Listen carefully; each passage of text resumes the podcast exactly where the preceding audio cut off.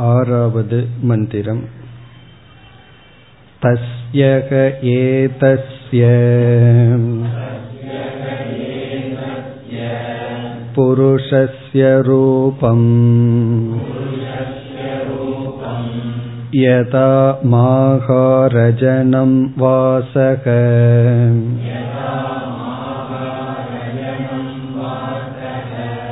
यथा पाण्वाविकम् यथा इन्द्रकोपः यथा अग्निरर्चिः यथा पुण्डरीकम् तथा सकृद्विद्युत्तम् सकृद्विद्युत्ता इव हवा अस्य श्रीर्भवति य एवं वेद अतात आदेशः नेति नेते न हि एतस्मातिते नेति अन्यत्परमस्ति अत नामधेयम् सत्यस्य सत्यमिति प्राणा वै सत्यम् तेषामेष सत्यम्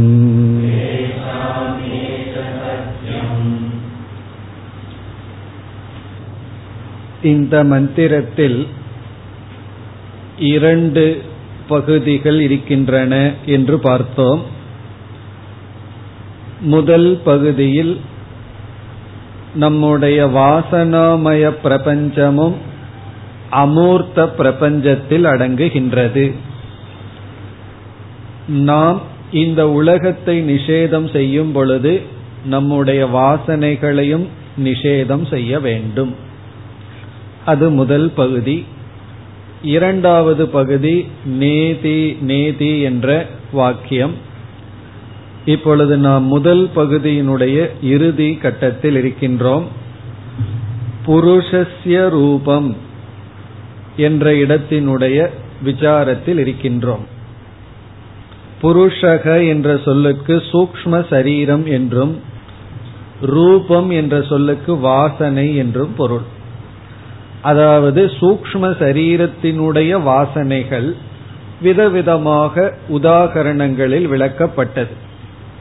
ஆனால் இந்த புருஷஸ்ய ரூபம் நம்முடைய வாசனைகள் எதை சார்ந்தது என்ற இடம் வரும்பொழுது நாம் சூக்ம சரீரத்தை சார்ந்தது என்று கூறுகின்றோம். பலர் வேறு சில கருத்தை கூறுகிறார்கள். அந்த கருத்துக்களை நாம் பார்த்து வந்தோம். அந்த பூர்வபக்ஷங்களை எல்லாம் பார்த்து இறுதியான பூர்வபக்ஷத்திற்கு வந்துள்ளோம்.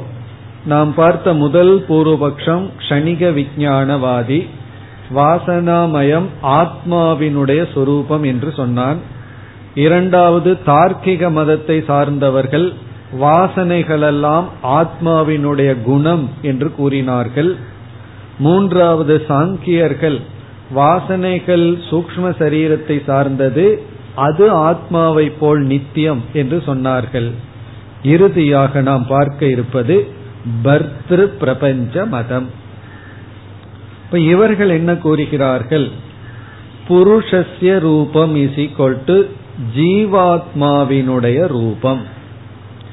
ஜீவாத்மாவினுடைய சொரூபம் வாசனைகளுடன் கூடி இருப்பது இந்த ஜீவாத்மா சம்சாரி பரமாத்மா அசம்சாரி. என்று ஜீவாத்ம பரமாத்ம பேதத்தை அவர்கள் கூறுகிறார்கள். இதைத்தான் இப்பொழுது நாம் பார்க்க வேண்டும். ஜீவாத்மா சம்சாரியானவன் பரமாத்மா அசம்சாரி. இப்படி அவர்கள் ஜீவாத்ம பரமாத்ம பேதத்தை கூறும் பொழுது நாம் அவர்களிடம் கேட்கின்றோம் இந்த ஜீவாத்மா பரமாத்மா பேதம் கூறுகின்றாய் முழுமையாக ஜீவாத்மாவும் பரமாத்மாவும் வேறுபட்டிருக்கின்றதா? அல்லது ஏதாவது ஒரு சம்பந்தம் இருக்கின்றதா? என்று நாம் கேட்கின்றோம். ஜீவாத்மாவுக்கும் பரமாத்மாவுக்கும் வேற்றுமை முழுமையாகவே இருக்கின்றதா? அது ஏதாவது சம்பந்தம் உள்ளதா? பிறகு நாம் மீண்டும் கேட்கின்றோம் அந்த சம்பந்தம் அவயவ ரூபமானதா என்று கேட்கின்றோம். எனக்கும் கையுக்கும் உள்ள சம்பந்தம். இப்ப என்னுடைய கை என்னுடைய அவயவம். அப்படி பரமாத்மாவுக்கும் ஜீவாத்மாவுக்கும் சம்பந்தம் அவயவ ரூபமாக இருக்கின்றதா? அல்லது எனக்கும் புஸ்தகத்திற்கும் போல. நான் வேறு புஸ்தகம் வேறு. இந்த புஸ்தகத்துக்கு எனக்கும் ஒரு கோணத்தில் ஒரு சம்பந்தமும் இல்லை. ஏனென்றால் அது தனிப்பட்ட பொருள் நான் தனிப்பட்ட பொருள். அதற்கு பிறகு நான் சம்பந்தத்தை சொல்லலாம். அது என்னுடைய உடைமை. மமகார சம்பந்தம். இது என்னை சார்ந்தது. அது எனக்கு வேறானது ஆனால் என்னை சார்ந்தது. நான் அதை உடையவனாக இருக்கின்றேன். அப்படியா? என்றெல்லாம் விகல்பங்கள் போடப்படுகிறது. அதாவது என்னுடைய உறுப்பாக இருந்து சம்பந்தம் இருக்கின்றதா? எனக்கு வேறாக இருந்து சம்பந்தம் இருக்கின்றதா? இப்படியெல்லாம் கேட்டு மிக சுருக்கமாக சங்கரர் நீக்கி விடுகின்றார். மகா வாக்கிய விரோதாத் என்ற ஒரே கேதுல நீக்கி விடுகின்றார். உன்னுடைய கருத்து மகா வாக்கியத்துக்கு விரோதமாக இருக்கின்றது. மகா வாக்கியத்துக்கு விரோதமா இருக்கிறதுனால உன்னுடைய கருத்து வந்து தவறு. ஜீவாத்மா பரமாத்மா வேறு அல்ல. பிறகு அவன் சொல்லலாம் மகா வாக்கியமே விரோதம் அப்படின்னு அவன் சொல்லலாம். அதை நம்ம பிறகு சொல்லுவோம். மகா வாக்கியம் தாத்பரிய நிச்சயத்தினால் நிர்ணயிக்கப்பட்டு உள்ளது உபக்கிரம உபசம்ஹாரம் முதலிய ஷட் லிங்கங்களினால் மகா வாக்கியம் நிலைநாட்டப்பட்டு விட்டது. ஆகவே எங்களை பொறுத்த வரைக்கும் மகா வாக்கியம் நிலைநாட்டப்பட்ட விஷயம். அதை தவறு என்று சொல்ல முடியாது என்று கூறி பிறகு இனியொன்றையும் கூறுகின்றார் ஏற்கனவே பிரம்மத்துக்கு மூர்த்தம் அமூர்த்தம்னு துவேவாவ ரூபே என்று சொல்லப்பட்டு விட்டது. மூர்த்தம்னு ஒரு ரூபம் அமூர்த்தம்னு ஒரு ரூபம் இந்த ரெண்டு விதத்துலதான் பிரம்மன் பரமாத்மா வெளிப்பட்டுள்ளதுன்னு சொல்லப்பட்டிருக்கின்றது. உன்னுடைய கருத்துப்படி பார்த்தா ஜீவாத்மான் ஒரு ரூபம் வாசனான் ஒரு ரூபம் பிறகு தான் பிரம்மனா இருக்கிறதுன்னு மூணு ரூபம் வந்துவிடும். ஆகவே இந்த இடத்திலேயே பிரம்மனுக்கு இரண்டே ரூபம் இரண்டு விதத்தில் அதனுடைய வெளிப்பாடு மூர்த்தம் அமூர்த்தம். ஆகவே அனைத்தையும் மூர்த்தா மூர்த்தத்திற்குள் அடக்க வேண்டும் என்று கூறி இந்த விசாரம் முடிவடைகின்றது. இப்ப நம்ம வந்து இந்த மந்திரத்தில் தஸ்யக ஏதஸ்ய புருஷஸ்ய ரூபம்ங்கிற வாக்கியத்திற்கு பாஷ்ய விசாரத்தை பார்த்து முடித்துள்ளோம். மற்ற பகுதிகளையும் நாம் பார்த்து முடித்துள்ளோம். ஹவா அஸ்ய ஸ்ரீர் பவதி ஏவம் வேத. இந்த மந்திரத்தினுடைய பாதி பகுதி. அது வரைக்கும் பார்த்து முடித்துள்ளோம். இது இந்த மந்திரத்தில் இருக்கிற ஒரு போர்ஷன் ஒரு பகுதி. இதனுடைய சுருக்கம் என்ன என்றால் நம்முடைய வாசனைகளும் சேர்ந்து நீக்கப்பட வேண்டும். வாசனாக்ஷயத்தை நாம் செய்ய வேண்டும். அதை எப்படி பண்ண வேண்டும்ங்கிற விஷயத்தையும் நம்ம பார்த்தோம். ராஜச தாமச வாசனைகளை தவத்தின் மூலமா சாத்விகமா மாத்தி சாத்விகமான வாசனைகளை சம்ஸ்காரங்களை நாம் நிஷேதத்தின் மூலமாக நீக்க வேண்டும். இதுதான் சாரம். இதை நம்ம புரிஞ்சிட்டோம்னா நம்ம சம்பிரதாயப்படி உண்மையை உணர்ந்துட்டோம்னு அர்த்தம். அதாவது ராஜச தாமச வாசனைகளை நம்ம தவத்தின் மூலமா சாத்விக வாசனையா மாத்தணும். சாத்விக வாசனைகளை நிஷேதத்தின் மூலமா நீக்க வேண்டும். அப்படின்னு என்ன? அதற்கு பிறகு என்ன ஓட்டங்கள் இருக்கும்? நம்ம சாதாரணமா வாழ்ந்துட்டு இருப்போம். ஆனால் பாதிக்க மாட்டோம். ஏன் பாதிக்க மாட்டோம்? அதில் இருக்கிற அந்த ரியாலிட்டி இருப்புங்கிற தன்மையை நாம் அறிவினால் நீக்கி விட்டோம். வேறொருவர் மனிதரை பார்க்கிறோம். அவருடைய மனதுல சில குறைகளை எல்லாம் நம்ம பார்க்கிறோம். அந்த குறையினால நம்ம பாதிக்கப்பட மாட்டோம். காரணம் என்ன சொல்லுவோம்? அது அவருடைய குறை அவருடைய தோஷம்னு சொல்லுவோம். அதே போல நம்முடைய மனதில் இருக்கின்ற சாத்விக ராஜச தாமச விருத்திகள் இருக்கும். அதையே பார்க்கும் பொழுதும் நான் மனமாக இருந்தால் அந்த குறை என்னுடைய குறை. நான் மனமல்ல என்று உணர்ந்தால் அது மனதினுடைய குறை என்னுடைய குறை அல்ல. அப்படி நம்முடைய மனதையே திருஷ்யமாக பார்த்து நீக்கி விடுதல். இப்படி நீக்கணும்னா ராஜச தாமச அதர்மமான விற்த்திகள் எல்லாம் நீங்கி தர்மத்திற்கு நம்ம வந்து இருக்க வேண்டும். இப்ப தர்மத்தின் துணை கொண்டு அதர்மத்தை நீக்கி ஞானத்தின் துணை கொண்டு தர்மத்தை நீக்குகின்றோம். சர்வ தர்மான் பரித்தியஜேங்கிற இடத்துலயும் அங்க ஞானத்தின் துணை கொண்டு தர்மத்தை நீக்குகின்றோம். அதுதான் இங்கு வந்து வாசனைகளை நேதி நேதிங்கிற வாக்கியத்தின் மூலமாக நாம் நீக்குகின்றோம். இதுதான் முதல் பகுதியினுடைய சாரம். இனி நாம் இதனுடைய இரண்டாவது பகுதிக்கு செல்கின்றோம். அதுதான் மிக முக்கியமான பகுதி. மந்திரத்துக்குள்ள அதாத ஆதேசக. கண்டுபிடிக்க முடிஞ்சதோ? பிருகதாரண்யத்துக்குள்ள போறதே கஷ்டம். அதுக்குள்ள போய் ஆறாவது மந்திரத்துல போய் இடையில இருக்கு. அதாத ஆதேசக. அந்த பகுதிக்கு இப்பொழுது செல்கின்றோம் முதலில் இதனுடைய டிரான்ஸ்லேஷனை மட்டும் பார்ப்போம். மொழிபெயர்ப்பை பார்ப்போம். பிறகு விளக்கத்திற்கு போகலாம். அத அதக ஆதேசக. முதல்ல இதனுடைய சிம்பிள் டிரான்ஸ்லேஷன் பிறகு விளக்கம். முதல் சொல் அத. அத என்றால் பிறகு தேர் ஆப்டர் பிறகு என்று பொருள். பிறகு என்றால் எதன் பிறகு என்ற கேள்வி வரும். பிறகு என்று சொல்லிவிட்டால் எதற்கு பிறகுங்கிற கேள்வி உடனடியாக வருகிறது. இங்கு எதற்கு பிறகு என்றால் அத்தியாரோப அனந்தரம். அத்தியாரோபத்துக்கு பிறகு. பிறகுங்கிறதுக்கு சமஸ்கிருதத்துல அனந்தரம் ஆப்டர் வேர்ட்ஸ் அனந்தரம் அர்த்தம். லேட்டர் பிறகு. அத்தியாரோபத்திற்கு பிறகு. அப்படி ஒரு பொருள். அல்லது சத்தியசிய சத்தியம்ங்கிற லட்சணத்துல முதல் சத்தியத்தை விளக்கியதற்கு பிறகு. சத்தியசிய பத வியாக்கியான அனந்தரம்.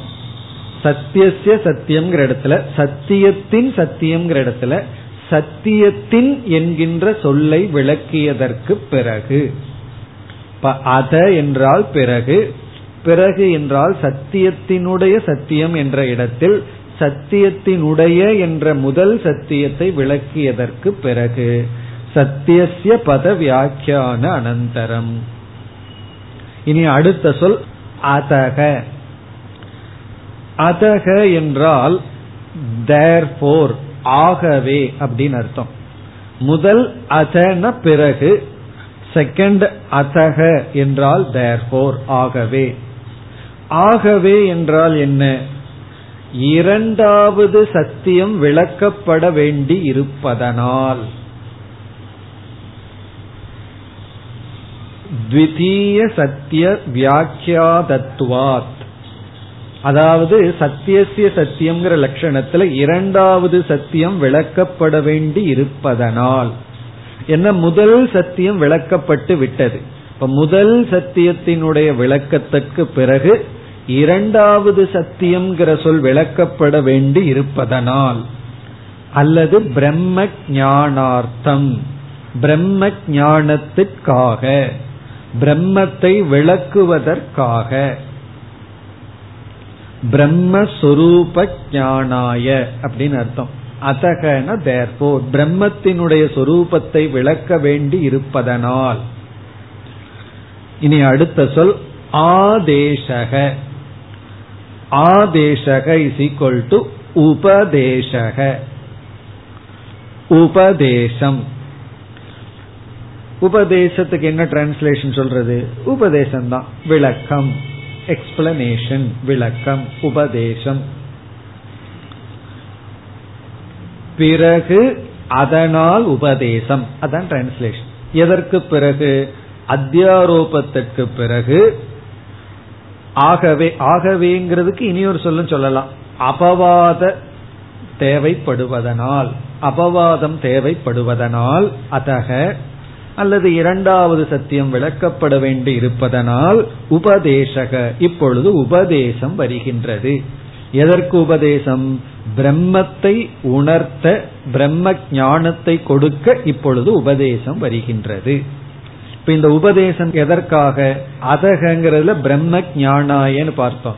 பிரம்ம ஞானத்துக்கான உபதேசம் இப்பொழுது வருகிறது. உடனே அடுத்தது என்ன வரும்? பிரம்ம ஞானத்துக்கான உபதேசம். பிரம்மத்தை புரிந்து கொள்ள பிரம்மத்தை நாம் உணர்ந்து கொள்ள அல்லது அறிந்து கொள்ள உபதேசம் வருகின்றது. அந்த உபதேசம் என்ன? இங்கு எது உபதேசம்? அதான் அடுத்த இரண்டு சொற்கள். நேதி நேதி. இதுதான் உபதேசம். இங்க உபதேசம்னு சொல்லப்பட்டது இதுதான். விளக்கம் டீச்சிங் இதுதான். எதற்கு டீச்சிங்? எதற்கு உபதேசம்? பிரம்ம ஞானத்திற்கு.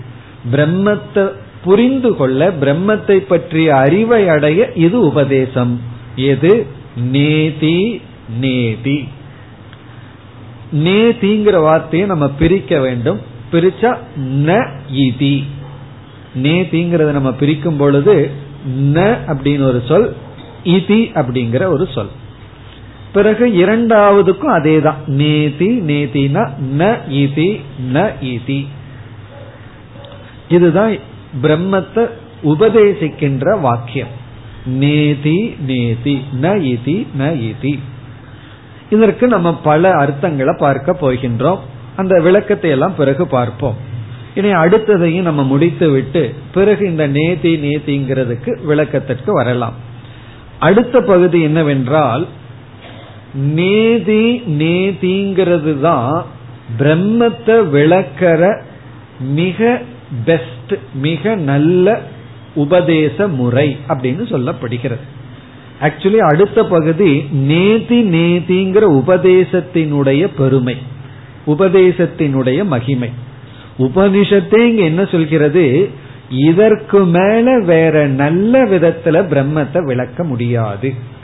எப்படி சத்தியசிய சத்தியம்ங்கிறது பிரம்மத்திற்கு உயர்ந்த மேலான லட்சணம்னு சொல்லப்பட்டதோ அதே போல நேதி நேதிங்கிறதுக்கு மேல பெஸ்ட் ஃபார்ம் ஆஃப் டீச்சிங் இதற்கு மேல உத்தமமான விதத்துல உபதேசம் பண்ண முடியாது. அதுதான் அடுத்த போர்ஷன் ஆகவே சத்தியசிய சத்தியம்ங்கிறது சரிதான் அப்படி முடிவுரை வருகின்றது. இப்ப அடுத்த பகுதி வந்து பெஸ்ட் ஃபார்ம் ஆஃப் டீச்சிங்னு நேதி நேதியினுடைய மகிமை. அது எப்படின்னு இப்பொழுது பார்ப்போம். நகி ஏதஸ்மாத் இதி நேதி. நகி ஏதஸ்மாத் இதிங்கிறதுக்கு அப்புறம் நேத்தின்னு ஒரு இருக்கு. அதை முதல்ல எடுத்துக்கணும். ந இத்தியன்யத் பரமஸ்தின்னு. இப்ப நேதி அப்படிங்கிற ஒரு வார்த்தை எடுத்துட்டு நேதி இதி. அதாவது நேதி என்கின்ற ஏ தஸ்மாத் இதற்கு ஏ தஸ்மாத்ங்கிறது இதை காட்டிலும். இதை காட்டிலும் அர்த்தம். எதை காட்டிலும்னா நேதி இதி. நேதி என்கின்ற இந்த உபதேசத்தை காட்டிலும் நேதி என்கின்ற இந்த உபதேசத்தை காட்டிலும் அப்ப இதுல வந்து இலக்கணப்படி வாக்கியம் எப்படி வரும்னா நேதி பிராக்கெட்ல போட்டு கொட்டேஷன்ல போட்டு இதி ஏ தஸ்மாத் அங்க நேதிங்கிறது ஒரு கொட்டேஷன் அங்க வந்து ஒண்ணுதான் இங்க சொல்லப்பட்டுள்ளது ரெண்டையும் சேர்த்துக்கணும். நேதி நேதி என்கின்ற நேதி இது ஏ தஸ்மாத் நேதி என்கின்ற இதற்கு மேலான அந்நிய பரம் நாஸ்தி நகி அஸ்தி. அந்நியத் பரம்னா வேறு பெட்டர் டெபனிஷன் வேறு நல்ல உபதேசம்.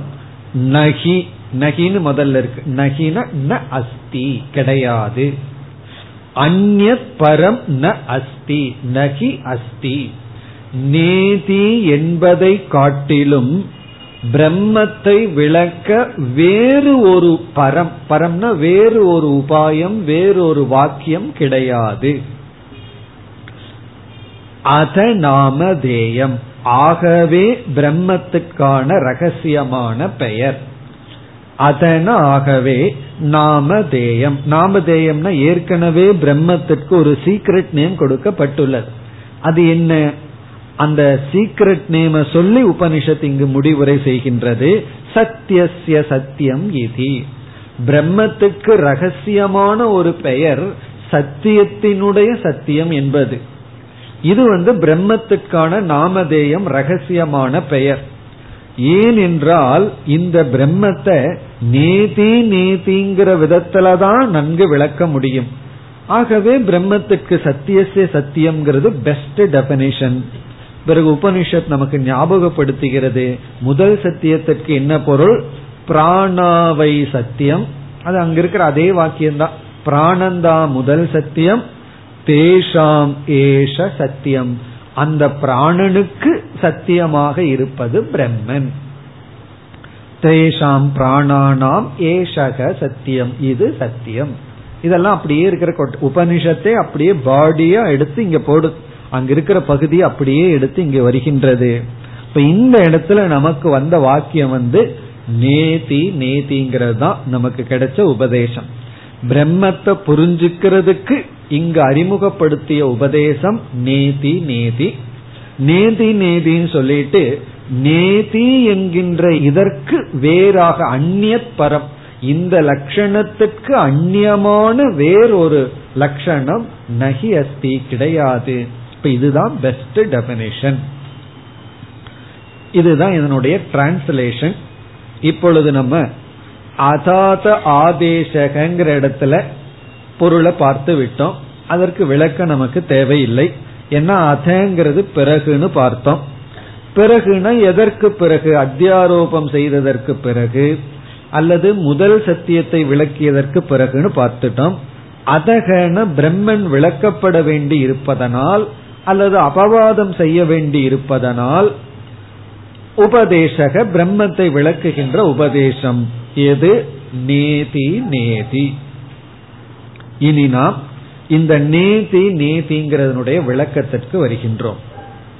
இதற்கு பல கோணங்கள்ல விளக்கம் பார்க்க போகின்றோம். ஆறு பொருளை நம்ம பார்க்க போறோம். ஆறு அர்த்தத்தை இதற்கு நம்ம பார்க்க போகின்றோம்.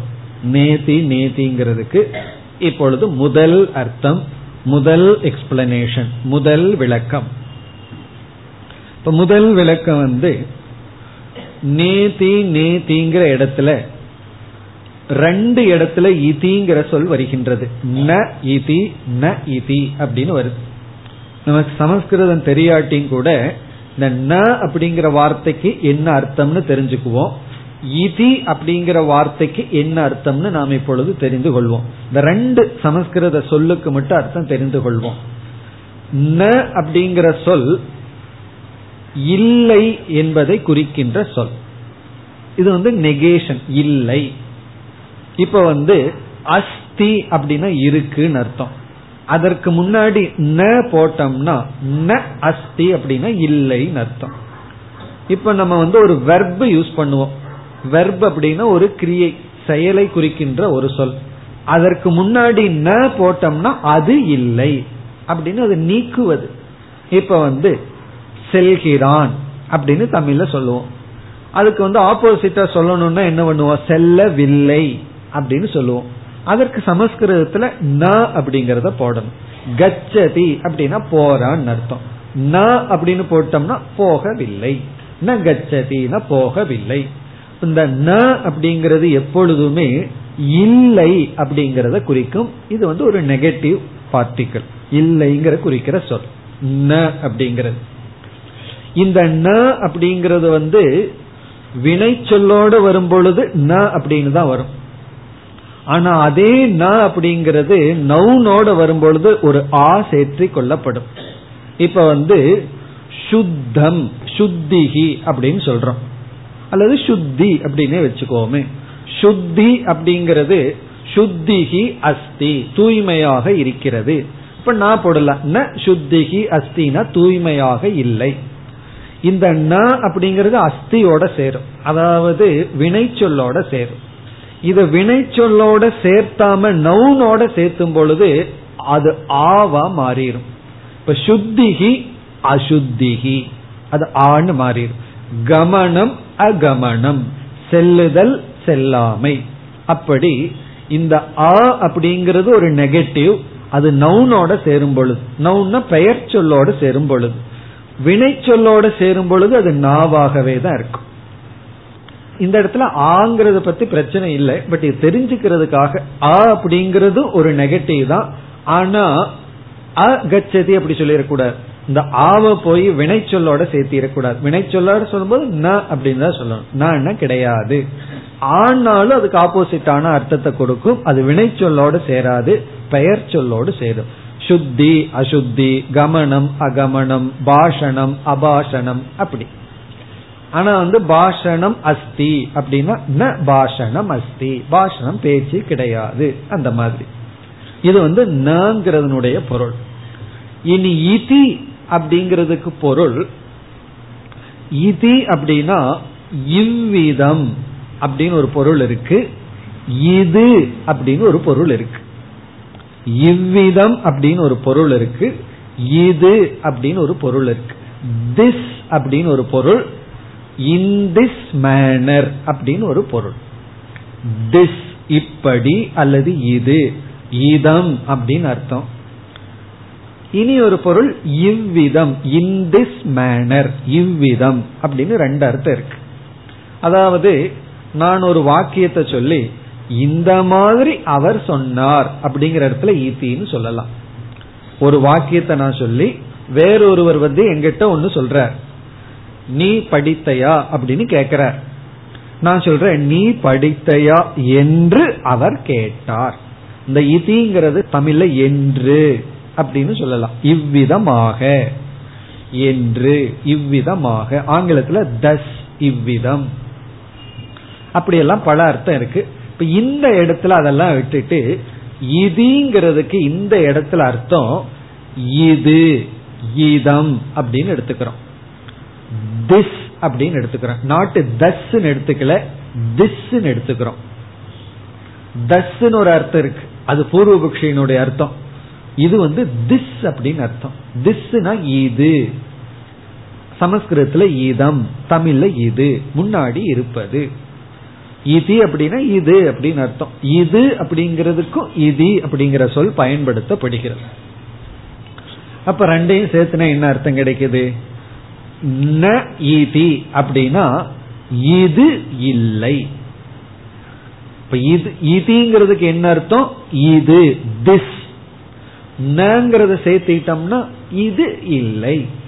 இந்த இடத்துல அஸ்திங்கிறத புரிஞ்சுக்கணும். ஏன்னா நாங்கிறது வெர்போட தான் வரும். நேதி அப்படின்னா ந இதம் அஸ்தி. அதான் என்னுடைய ஃபுல் டிரான்ஸ்லேஷன் நேதிங்கிறத சமஸ்கிருதத்துல சென்டென்ஸா சொல்லணும்னா இதம் ந அஸ்தி. இதம் ந அஸ்தி. இது இல்லை. நேதி இஸ் ஈக்வல் டு ந இதி. ந இதியையும் நம்ம பிரிச்சு ப்ராப்பர் சென்டென்ஸ்ல சான்ஸ்கிரிட்ல சொல்லணும். இதம் ந அஸ்தி. இந்த இதம்ங்கிற இடத்துல இ இதிங்கிற இடத்துல இதம்னு போடுறோம். இந்த அஸ்திங்கிறத நம்ம சேர்த்திக்கிறோம். அப்பதான் வாக்கியம் பூர்ணமாகும். இப்ப நேதி அப்படின்னா இது இல்லை. அதுதான் அர்த்தம். கடைசியில திடீர்னு கிராமருக்கெல்லாம் போய் ஏன் திடீர்னு குழப்புறீங்க ஒழுங்கா அர்த்தத்தை சொல்லிருங்கன்னு சொன்னா சரியான அர்த்தம் இது இல்லை. அவ்வளவுதான். அது வந்து முதல் நீதி. ரெண்டாவது நீதிக்கு என்னன்னா அதேதான். இது இல்லை. இது வந்து அவயவார்த்தம்னு சொல்றது. அவயவார்த்தம்னா அங்க இருக்கிற ஒவ்வொரு சொல்லுக்கு என்ன அர்த்தம் அப்படின்னு பார்த்தோம். இப்ப நம்ம முதல் அர்த்தத்துக்கு போறோம். நம்ம ஆறு அர்த்தத்தை பார்க்க போறோம் சொல்றோம். இப்ப ஃபர்ஸ்ட் மீனிங் குள்ள போனோம்னா முதல் அர்த்தத்துல இது இதுன்னு ரெண்டு இது இருக்கே. இந்த ரெண்டு இதுக்கும் ஒரே அர்த்தம் தான் முதல் எக்ஸ்பிளனேஷன் முதல் விதமான விளக்கத்துல ரெண்டு இதுக்கு ஒரே அர்த்தம் தான் ஏன்னா இரண்டாவது எக்ஸ்பிளனேஷன்ல இருந்து ஒரு இதுக்கு ஒரு அர்த்தம் இனியொரு இதுக்கு இனியொரு அர்த்தமாக போகுது. ஒவ்வொரு இதுக்கு ஒவ்வொரு அர்த்தம்னு பார்க்க போறோம். ஆனா ஃபர்ஸ்ட் எக்ஸ்பிளனேஷன்ல முதல் விளக்கத்துல இரண்டு இதுக்கு ஒரே அர்த்தம் தான் சேம் மீனிங் ரெண்டு நாவுக்கும் சேம் மீனிங் இப்ப இதிங்கிறதுக்கு என்ன அர்த்தமோ அதே அர்த்தம் தான் இரண்டாவது நேதிக்கு. முதல் நேதிக்கு ஒரு அர்த்தம் இரண்டாவது நேதிக்கு ஒரு அர்த்தம்னு ரெண்டாவது எக்ஸ்பிளனேஷன்ல இருந்து பார்ப்போம். முதல் விளக்கத்துல முதல் இதிக்கும் இரண்டாவது இதிக்கும் அல்லது முதல் நேதிக்கும் இரண்டாவது நேதிக்கும் ஒரே அர்த்தம் தான் பார்ப்போம். முதல் புரிஞ்சிட்டது ஒரே அர்த்தம் நேதி நேதி. இப்ப என்ன அர்த்தம்? அப்படின்னா இதி அப்படிங்கிறதுக்கு திருஷ்யம் என்று பொருள். இதி அப்படின்னா திருஷ்யம். சிதாபாஸ்யம் அப்படின்னு அர்த்தம். சிதா அப்படின்னா சைத்தன்யத்தினால் பாஸ்யம்னா விளக்கப்படுவது. சைத்தன்யத்துக்கு விஷயமாக வருவது. அத சுருக்கமா சொன்னா திருஷ்யம். திருஷ்யம். திருஷ்யம் என்றால் பார்க்கப்படுவது. சைத்தன்யத்துக்கு பொருள். ஆப்ஜெக்ட் ஆஃப் கான்சியஸ்னஸ் சைத்தன்யத்தினுடைய பொருள். சைத்தன்யத்திற்கு பொருள்னு என்ன? சர்வ அனாத்மா. எல்லா அனாத்மாக்களும் ஜட உலகம். அது ஸ்தூலமா இருக்கலாம் சூக்மமா இருக்கலாம் எது வேண்டுமானாலும் இருக்கலாம். அப்ப ஈதி அப்படின்னு சொன்னா சைத்தன்யத்துக்கு விஷயமாக இருக்கின்ற அல்லது திருஷ்யம் அனைத்தும் அறியப்படுகின்ற அனைத்தும். இப்போ முதல் நேதிங்கிறதுல என்ன அர்த்தம் கிடைக்குது? பிரம்மன்கிறது வந்து நாம எந்த பிரம்மத்தை புரிஞ்சுக்கிறோமோ அது பார்க்கப்படும் பொருள் அல்ல. அதான் பிரம்மத்திற்கான விளக்கம். எதையெல்லாம் நீ அனுபவிக்கிறையோ எதையெல்லாம் பார்க்கிறையோ அது அல்ல. இப்ப நேதி அப்படிங்கிறது ந திருஷ்யம். ந திருஷ்யம்னா பிறகு என்ன இருக்கு? திருக். அதுதான் பிரம்மன். அது சொல்லப்படவே இல்லை நம்ம புரிஞ்சுக்கிறோம். இந்த திருக்கு அறிஞ்சு கொண்டிருக்கின்றான அவனிடம் போய் நீ புரிஞ்சு கொள்ள வேண்டிய பிரம்மன் அறியப்படும் பொருள் அல்ல அப்படின்னு என்ன அர்த்தம் அறிபவன் அறிவு சொரூபம் இப்ப ந இதி அப்படின்னா ந இதம் ந இதம்னா ந திருஷ்யம் அது திருஷ்யம் அல்ல அறியப்படும் பொருள் அல்ல அப்படின்னு என்ன அறியப்படும் பொருள் எல்லாம் நீக்கப்பட்டு விடுகிறது இப்போ நம்ம என்ன சொன்னோம்? இதி நேதி நேதின்னு ரெண்டு இருக்கு.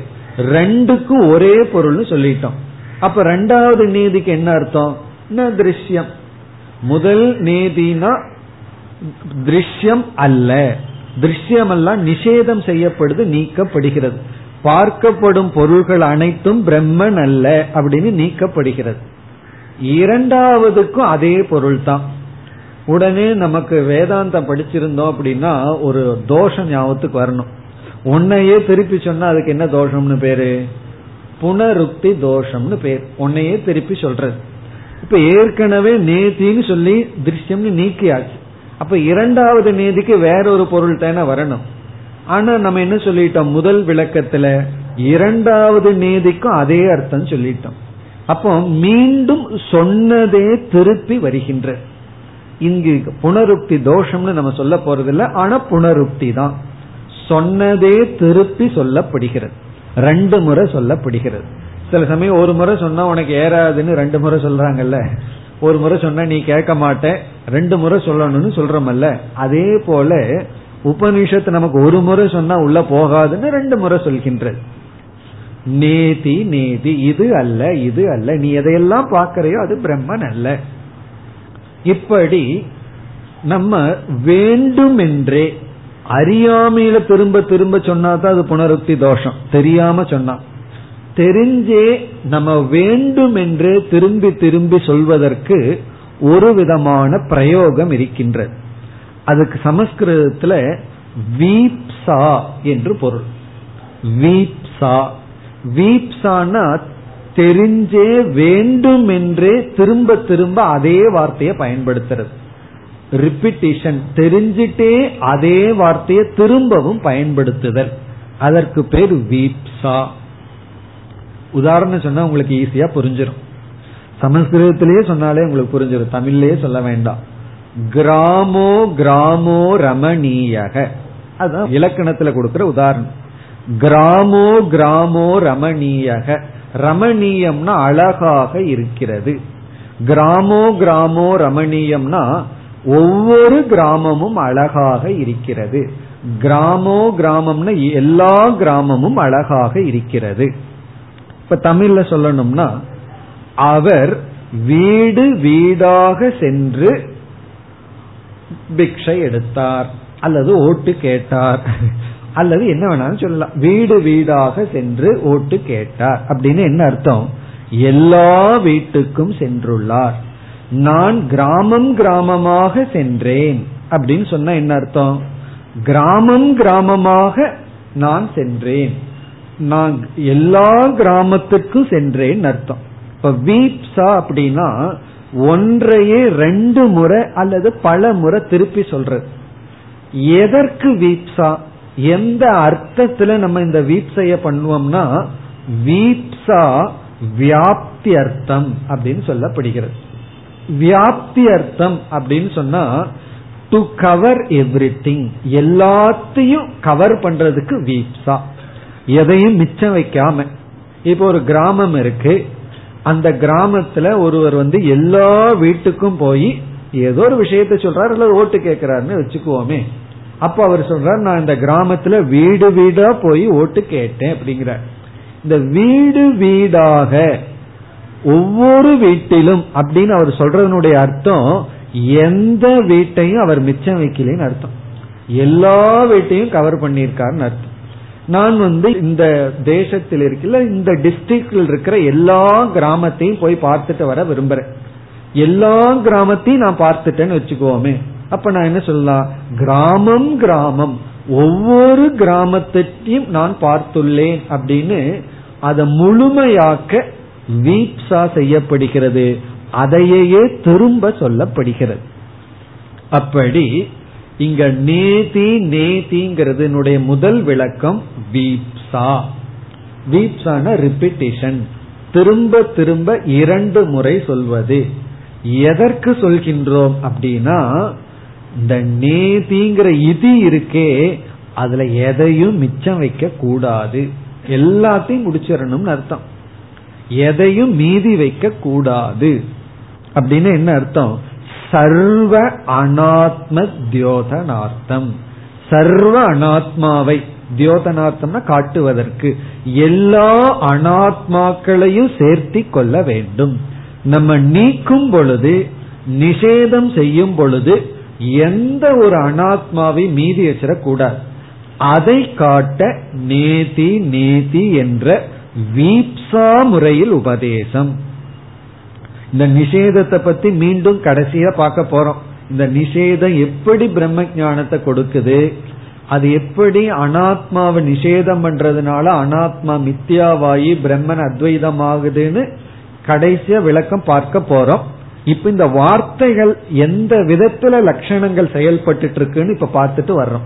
இதிங்கிறதுக்கு அர்த்தம் சொல்லி அது எப்படியெல்லாம் செயல்படுதுன்னு பார்த்துட்டு கடைசியில் அந்த நாவ பார்த்து அது எப்படி நிஷேதம் அல்லது அபவாதம் மித்தியாத்துவத்தை காட்டுதுன்னு பார்க்க போறோம். அதை கடைசியில நம்ம புரிந்து கொள்வோம். இப்ப வந்து முதல் விளக்கம் நேதி நேதிங்கிறதுக்கு ரெண்டு இதிக்கு ஒரே அர்த்தம் தான் இதி அப்படின்னா அறியப்படுவன திருஷ்யம் அனைத்தும் இந்த அனைத்துங்கிறத காட்டுவதற்காக வீப்சா ரிப்பிட்டிஷன் சர்வங்கிற வார்த்தையும் போட்டுக்கலாம். சர்வம் இதம் சர்வம் இவைகள் அனைத்தும் நீக்கப்படுதுன்னு போடலாம்.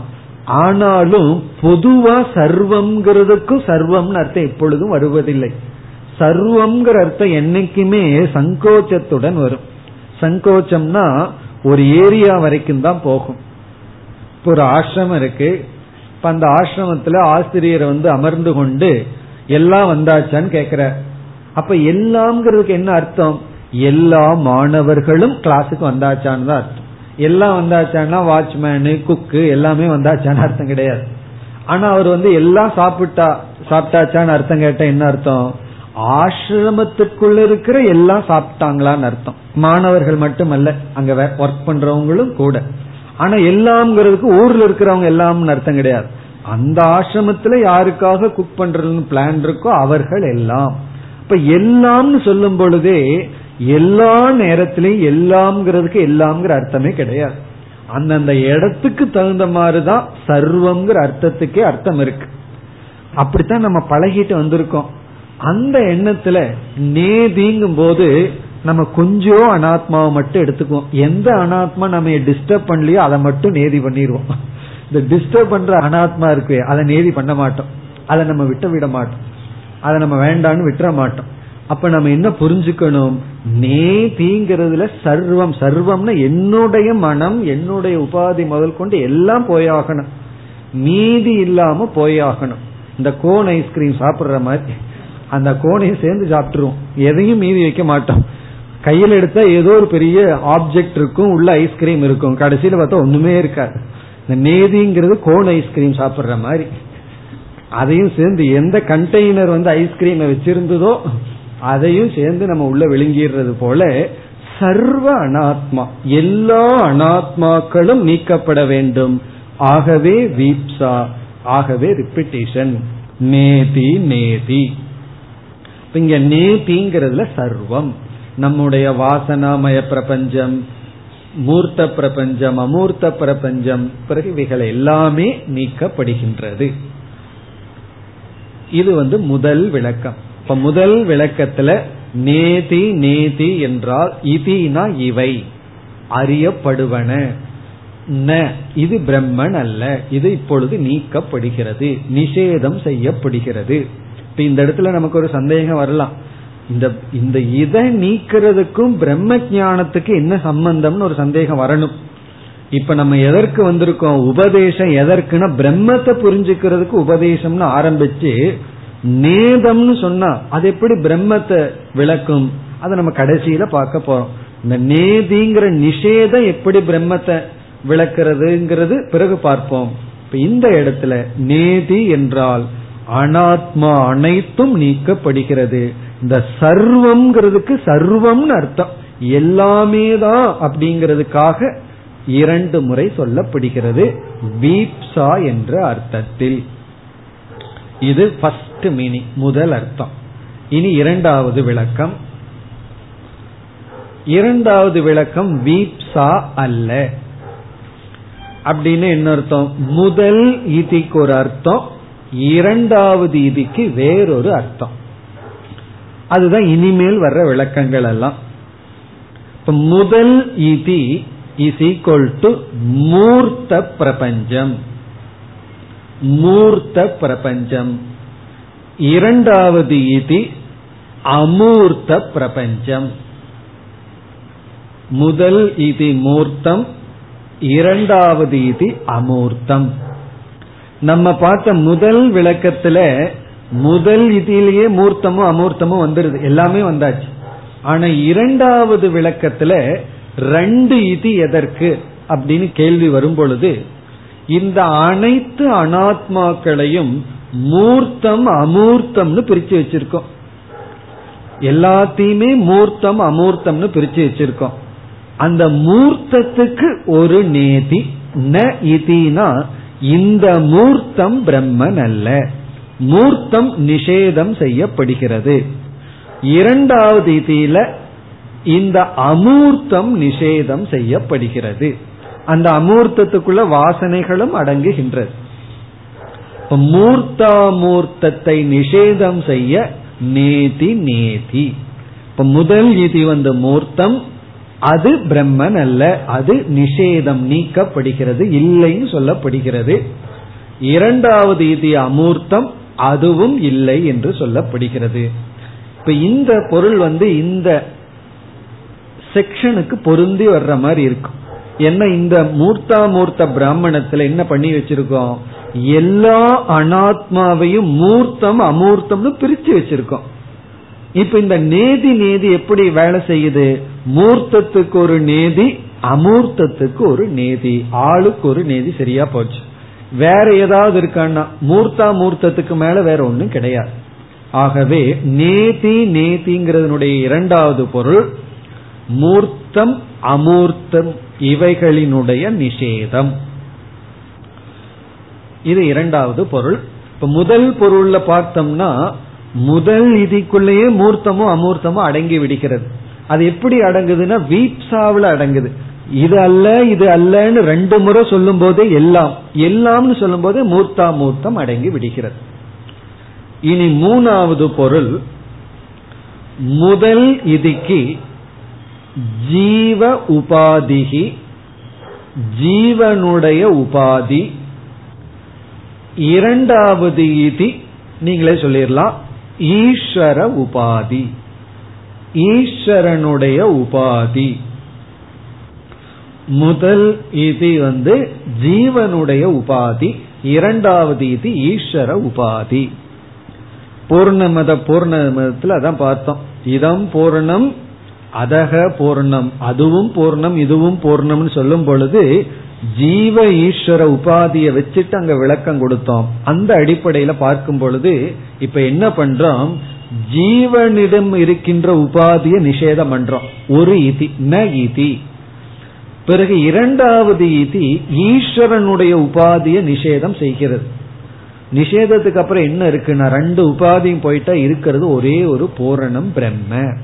அந்த நிஷேதத்துக்கு ஆதாரமா என்ன இருக்கோ அது பிரம்மன். அது ஒன்றுதான். அந்த இடத்துல உபனிஷத் சைலண்ட் ஆயிடுது. மௌனத்திலேயே வியாக்கியானம்ங்கிறதா இந்த இடம். மௌனம் வியாக்கியானம் சொல்றமே. அந்த இதின்னு சொன்னதுக்கு அப்புறம் நேதி நேதின்னு சொன்னதுக்கு அப்புறம் ஒன்னும் செய்யலை. பிறகு இந்த ரெண்டும் இப்போ ஜீவ உபாதி ஈஸ்வர உபாதி நீக்கிட்ட என்ன இருக்குன்னா அங்க சொல்றதுக்கு ஆள் இல்ல கேட்கறதுக்கு ஆள் இல்ல இருக்கிறது பிரம்மம் மட்டும்தான். இது வந்து மூன்றாவது பொருள். இனி எல்லாம் இதே பேட்டர்ன்ல தான் போகும். இதுக்கு எவ்வளவு வேணாலும் கொடுக்கலாம். நம்ம ஆறு மட்டும் எடுத்திருக்கோம். நான்காவது வந்து முதல் நேதி காரியசிய நிஷேதம். காரிய பிரபஞ்சம். இரண்டாவது நேதி காரணம். காரிய காரண நிஷேதம். இதுலயும் ஒரு அழகு இருக்கு. காரிய காரண நிஷேதம். நம்ம வந்து காரியத்தை நிஷேதம் பண்ணிடுவோம் மித்தியான்னு சொல்லி. ஆனா காரணத்தை நிஷேதம் பண்றது கஷ்டம். அதையும் நம்ம நீக்க வேண்டும். அது எப்படி காரணத்தை நிஷேதம் பண்ண முடியும்? என்றால் இங்கு இந்த உலகம் காரியமா இருக்கு. இந்த உலகமே எதெல்லாம் வெளித்தோற்றத்திற்கு வந்துள்ளதோ அதெல்லாம் காரியம். இந்த வெளித்தோற்றத்துக்கு வந்துள்ளது என்ன அப்படின்னா நாம ரூபம். நாம ரூபம் தான் இப்ப இதா இருக்கு. வெளித்தோற்றத்திற்கு வந்துள்ளது அது காரியம். இந்த நாம ரூபம் இருக்கே அந்த நாம ரூபம் வந்து காரண அவஸ்தையிலிருந்து வெளியே வந்துள்ளது. அந்த காரண அவஸ்தையில் இருக்கிற நாம ரூபந்தான் காரணம்னு இங்கு நாம சொல்கின்றோம். இப்ப பிரம்மன் என்னன்னா காரிய காரணத்துக்கும் ஆதாரம். காரியத்துக்கும் காரணத்துக்கும் ஆதாரமா இருக்கிறது பிரம்மன். காரியம்ங்கிறது நாம ரூபத்தினுடைய வெளிப்பாடு. காரணம்ங்கிறது நாம ரூபம் பீஜ அவஸ்தையில இருக்கின்ற நிலை. மாயா அவஸ்தையில இருக்கின்ற நிலை. இந்த இடத்துல காரணத்தை மாயைனும் காரியத்தை பிரபஞ்சமும் சொல்றோம். இந்த ரெண்டும் நீக்கப்படுகிறது. மாயையும் நீக்கப்படுகிறது. மாயையினுடைய வெளிப்பாடும் நீக்கப்படுகிறது. மாயைக்கு ஒரு நேதி மாயையினுடைய காரியத்திற்கு ஒரு நேதி. இது நான்காவது பொருள். ஐந்தாவது மிக சுலபமானது. வியஷ்டி சமஷ்டி நிஷேதம். அத்தியாத்மம் வியஷ்டி அதி தெய்வம் சமஷ்டி. இப்ப ஒரு நீதி வந்து வெஷ்டிய நீக்குது அத்தியாத்ம பிரபஞ்சம். இனி ஒரு நீதி அதி தெய்வம் இங்கு ஏன் இப்படி எடுத்துக்கொள்றோம் அப்படின்னா இந்த இடத்திலேயே மூர்த்தா மூர்த்தமே அவ்விதம் பிரிக்கப்பட்டது. மூர்த்தமே அத்தியாத்மம் அதி தெய்வமா பிரிக்கப்பட்டது. உங்களுக்கு ஞாபகம் இருக்கும்.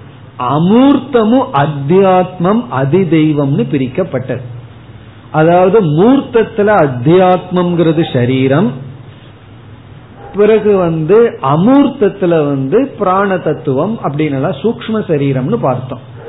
அதே போல வந்து அதி தெய்வத்துல மூர்த்தம்ங்கிறது வந்து இரண்டு கண்ணுக்கு தெரிகிற இரண்டு பூதங்கள் அமூர்த்தம்ங்கிறது வந்து மூன்று பூதங்கள் அப்படியெல்லாம் நம்ம பிரிச்சிருக்கோம். இப்ப இவ்விதம் அத்தியாத்மம் அதிதெய்வம்னு மூர்த்தா மூர்த்தத்தையே பிரிச்சதுனால அனைத்து அத்தியாத்மத்துக்கு ஒரு நேதி. அதாவது வெஷ்டிக்கு ஒரு நேதி சமஷ்டிக்கு ஒரு நேதி. அந்த அத்தியாத்மத்திற்குள்ள மூர்த்த அத்தியாத்மம் அமூர்த்த அத்தியாத்மம் இருக்கும். அதி தெய்வத்துல மூர்த்த அமூர்த்த அதி தெய்வம் அப்படி எல்லாம் இருக்கும். அதெல்லாம் நீக்கப்படுகின்றது இனி ஆறாவதாக இந்த உலகத்துல நம்ம வாழ்ந்துட்டு இருக்கோம். இந்த உலகத்துக்கும் நமக்கு எது டிவிஷன் ஆகுது அப்படின்னு சொன்னா நம்முடைய சரீரம் இந்த பிரபஞ்சம்னு பேதமா இருக்கு. யார் இந்த உலகத்தை அனுபவிக்கிறார்கள் அப்படின்னு ஒரு கேள்வி. இந்த உலகத்தை அனுபவிக்கிறது யார் அப்படின்னு கேட்டா ஆத்மான்னு சொல்லக்கூடாது. ஏன்னா ஆத்மா? சாட்சி. அது என்னைக்குமே அனுபவிக்கிறது இல்லை அது என்னைக்குமே சாட்சி சொரூபமா இருக்கு. பிறகு யார் அனுபவிக்கிறார்கள் அப்படின்னா அனாத்மா. அடுத்த கேள்வி அனுபவிக்கப்படும் பொருள் என்ன? அதுவும் அனாத்மா. அனுபவிக்கப்படும் பொருளும் அனாத்மா. அனுபவிப்பவனும் அனாத்மான்னு சொன்னா ஒரு குழப்பம் நமக்கு வருது. எப்படி அனுபவிப்பவன் சேத்தன சொரூபமாகத்தான் இருக்கணும் அறிவு சொரூபமாகத்தான் இருக்கணும். அதுதான் ஆத்மா. ஆத்மா என்னைக்கு அனுபவிக்கிறது இல்லை அனுபவிக்கப்படும் பொருள் ஜடம் அச்சேதனம் அப்ப எப்படி? அப்படின்னு ஒரு சந்தேகம் நமக்கு வரும். அப்ப நம்முடைய பதில் என்னன்னு சொல்றோம்னா இந்த அனாத்மா வந்து இரண்டாக பிரிக்கப்படுகிறது. அனாத்மாவே. ஒன்று சேதனத்துடன் சம்பந்தப்பட்ட அனாத்மா இனி ஒன்று ஜடமான அனாத்மா. சேதனத்துடன் சம்பந்தப்பட்டு சேதனமாக காட்சியளிக்கின்ற அனாத்மா நம்முடைய ஸ்தூல சூக்ம சரீரம்.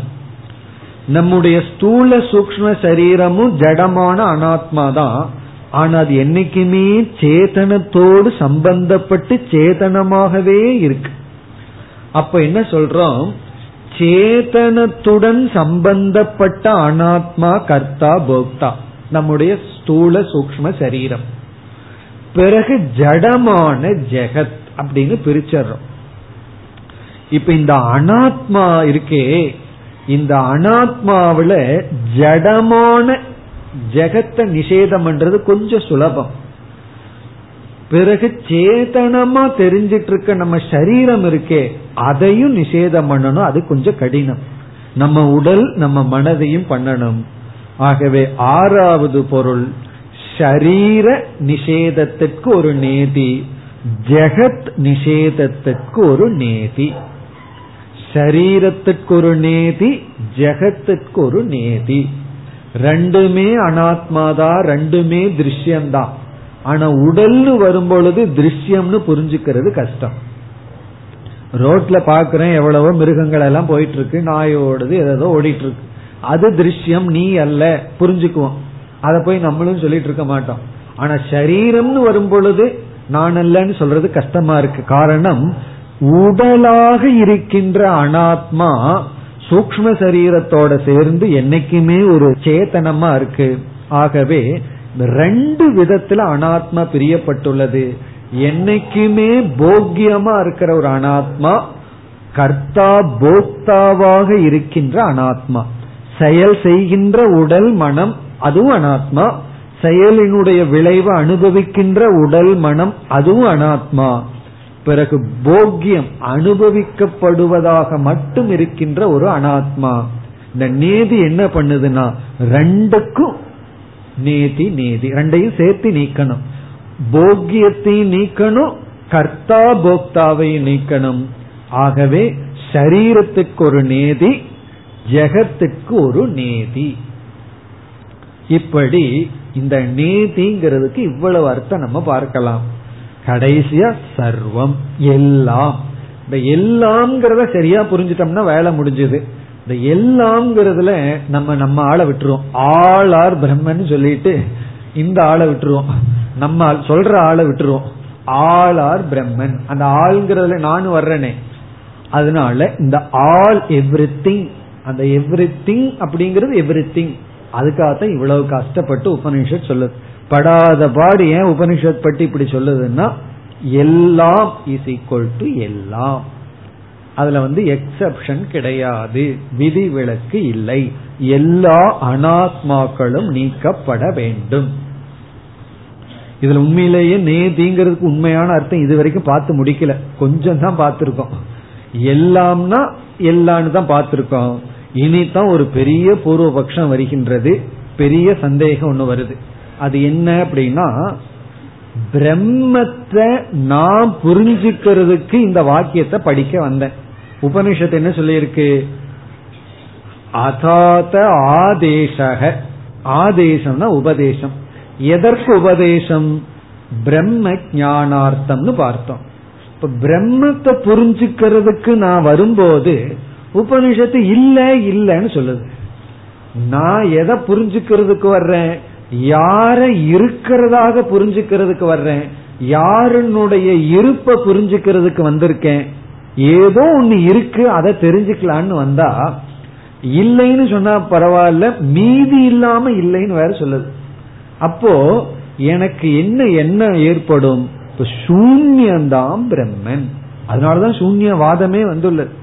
இந்த சூன்யவாதம் ஏன் வந்துள்ளது? இந்த நீதி நீதி அறகுறையா கேட்கும் பொழுதுதான். அடுத்த கிளாஸுக்கு வராம விட்டுட்டா சூன்யவாதம் அர்த்தம். என்ன இந்த கிளாஸ்ல என்ன பண்ணிட்டோம்? எல்லாத்தையும் வேண்டாம் வேண்டாம்னு சொல்லிட்டோம் இதோட நின்றுட்டோம்னா இப்போ ஒண்ணுமே இல்லை தானே. பிரம்மத்தை புரிஞ்சுக்கிறதுக்கு நான் வந்தேன்னு சொன்னா நேதி நேதின்னு எதுவுமே இல்லை அப்படின்னு சொல்லி இப்ப பிரம்மங்கிறது எதுவும் அற்றது ஒன்றுமே இல்லை இல்லாதது அப்படித்தான உபதேசம் நமக்கு வருகின்றது என்ற ஒரு பெரிய சந்தேகம் நமக்கு வருகின்றது. அதற்கு நாம் பதிலை அடுத்த வகுப்பில் பார்ப்போம். ॐ पूर्णमधपूर्णमिधं पूर्णापूर्णमुधच्छते पूर्णस्य पूर्णमादाय पूर्णमेवावशिष्यते